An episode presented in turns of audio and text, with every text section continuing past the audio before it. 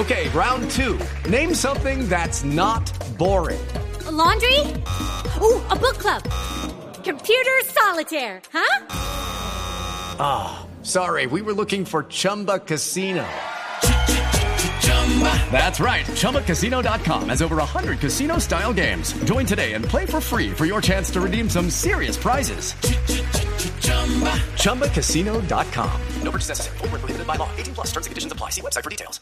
12 del día, 8 minutos. Este es el resumen de las noticias más importantes hasta ahora en Blue Radio. Un apagón masivo tiene en vilo a la población de Buenaventura que ya completa dos horas sin el servicio de energía. Las autoridades no descartan un posible atentado en contra de una de las torres.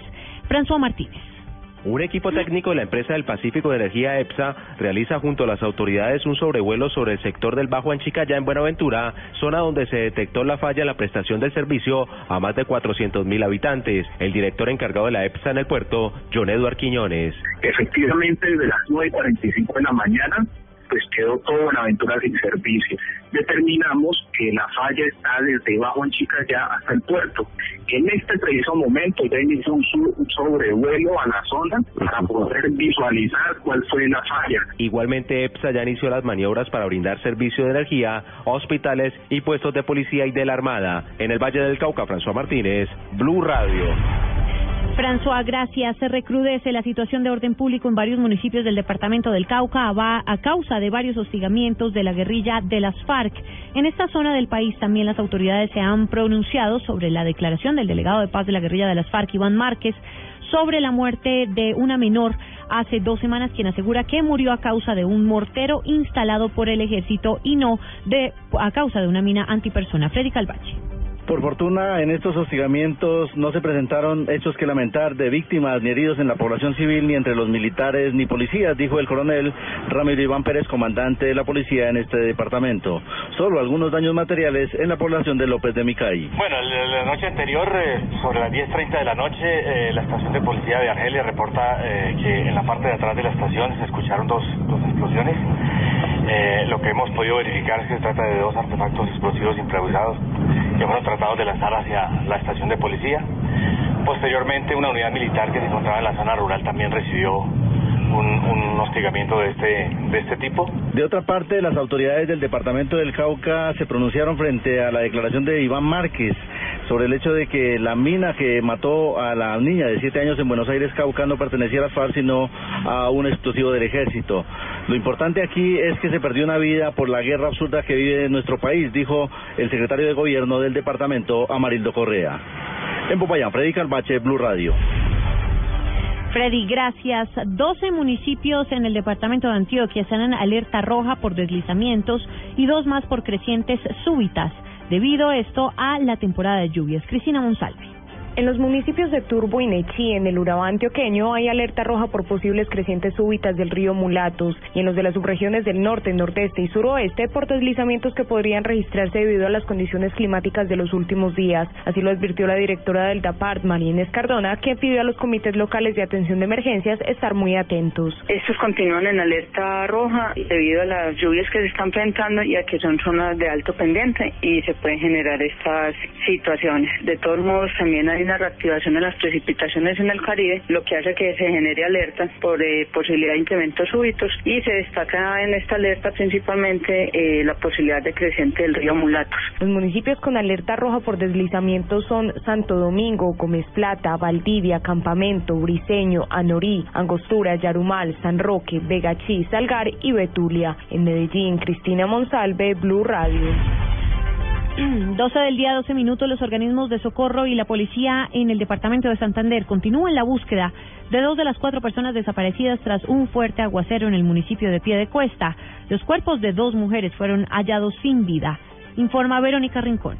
El subintendente de la policía Flavio Ardila y su esposa son las dos personas que aún permanecen desaparecidas luego de que el vehículo en el que se movilizaban fuera arrastrado por la fuerza del agua tras el torrencial aguacero que azotó al municipio de Piedecuesta en Santander. El general Nelson Ramírez, comandante de la Policía Metropolitana de Bucaramanga. Durante la noche se hizo el rescate de, un cuerpo que se encontró sin vida dentro del vehículo que fue arrestado en el sector de Guatiguará, una mujer de 26 años, y en las horas de la mañana se logra ubicar otro cuerpo, también del mismo vehículo, de otra mujer de 51 años, que también fue encontrado aproximadamente a unos 3 kilómetros del lugar donde fue el incidente. Cuatro cuadrillas conformadas por 100 hombres de la Policía, Defensa Civil y Bomberos realizan labores de búsqueda a lo largo de 24 kilómetros de la quebrada sur a Toque para hallar a las dos personas que continúan desaparecidas. En Bucaramanga, Verónica Rincón, Blue Radio.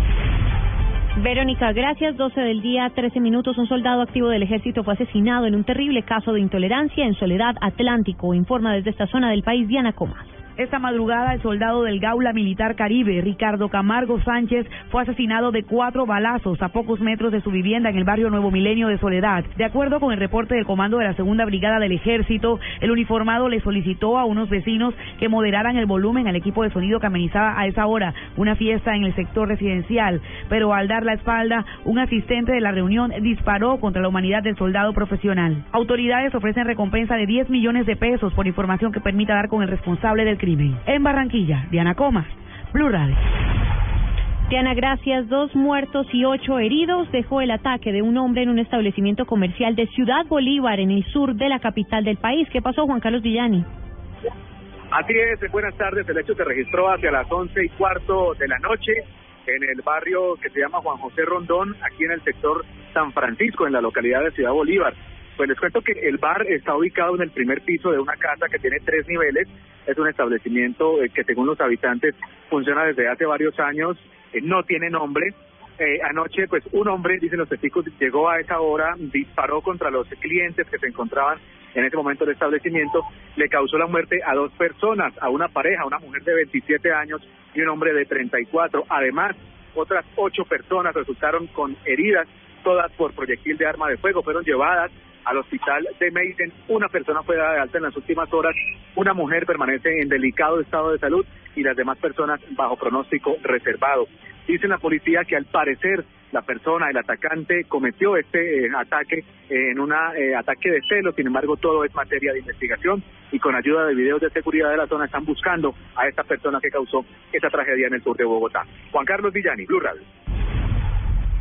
Juan Carlos, gracias. En noticias internacionales, el presidente de la Asamblea Nacional de Venezuela dijo que demandará a medios de comunicación en España y Estados Unidos por publicar información difamatoria en su contra. María Juliana Silva. En una entrevista con José Vicente Rangel, el presidente de la Asamblea Nacional de Venezuela, Diosdado Cabello, dijo que demandará al periódico ABC de España y al Wall Street Journal por publicar información que lo señalan como cabecilla del cartel de los soles, una red que estaría conformada por militares y que tendría a Venezuela en el monopolio del tráfico de drogas. Pues yo he demandado aquí en Venezuela, pero también voy a demandar en España y también voy a demandar en Estados Unidos. Estoy en la obligación moral de hacerlo, porque creo que, que si nosotros logramos vencer, y cuando digo nosotros, en este caso vencer a, a la mentira mediática, estaremos dando un paso para adecentar algo que han usado mucho solo, bueno, para vivir del poder. Aquí en Venezuela no era el cuarto poder, pues cuarto poder. Dijo que estos medios hacen parte de lo que llamó un cartel mediático y aseguró que no tienen pruebas para comprobar la información que publican ni las tendrán. María Juliana Silva, Blue Radio. María Juliana, gracias. Y en información deportiva, Medellín, Tolima, Cali y Millonarios son los cuatro equipos que buscarán hoy un cupo a la final de la Liga Águila. La información con Pablo Ríos. Hoy a partir de las 5 de la tarde se definirán los dos equipos que jugarán la final del fútbol profesional colombiano. Después del 0-0 en la ida, Medellín recibirá al Tolima en el Atanasio Girardot. Lionel Álvarez, técnico de los antioqueños, se refirió al compromiso que tienen sus hombres de cara a esta semifinal. Hay un compromiso enorme por buscar eh, la estrella llegará al título y lo hecho en Bogotá debe de finalizarse acá muy bien ganando y esperando que la respuesta esté a la altura del partido top que, que, que se necesita para poder pasar a la, a la final. Y en la otra llave, Millonarios viaja a Palmaseca para enfrentar al Deportivo Cali a las 7 y 30 de la noche, con la tranquilidad de tener una ventaja de un gol después de la victoria por 3 a 2 en el Campín. Con respecto a la goleada por 5 a 1 que le propinó el cuadro azucarero a los azules en el todos contra todos, el entrenador Ricardo Lunari manifestó que este Millonarios es muy diferente al de ese entonces.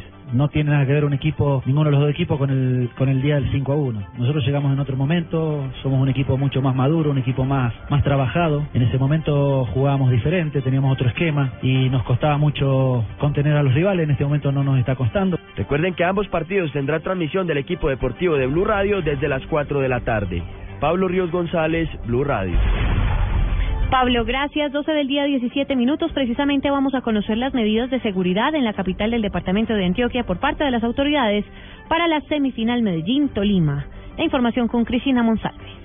Por lo menos 40.000 hinchas espera que lleguen esta tarde al estadio Atanasio Girardot para presenciar el encuentro definitivo entre Deportivo Independiente Medellín y Deportes Tolima por la semifinal de la Liga Águila. De la mano de Leonel Álvarez, el equipo antioqueño buscará clasificar a su tercera final en cuatro años para obtener su sexto título. Por su parte, Deportes Tolima espera mantener su racha ganadora de ocho partidos sin ser vencidos. Las autoridades ya tienen previstas las medidas de seguridad para evitar desmanes que incluyen ley seca en los alrededores del estadio. En Medellín, Cristina Monsalve, Blue Radio.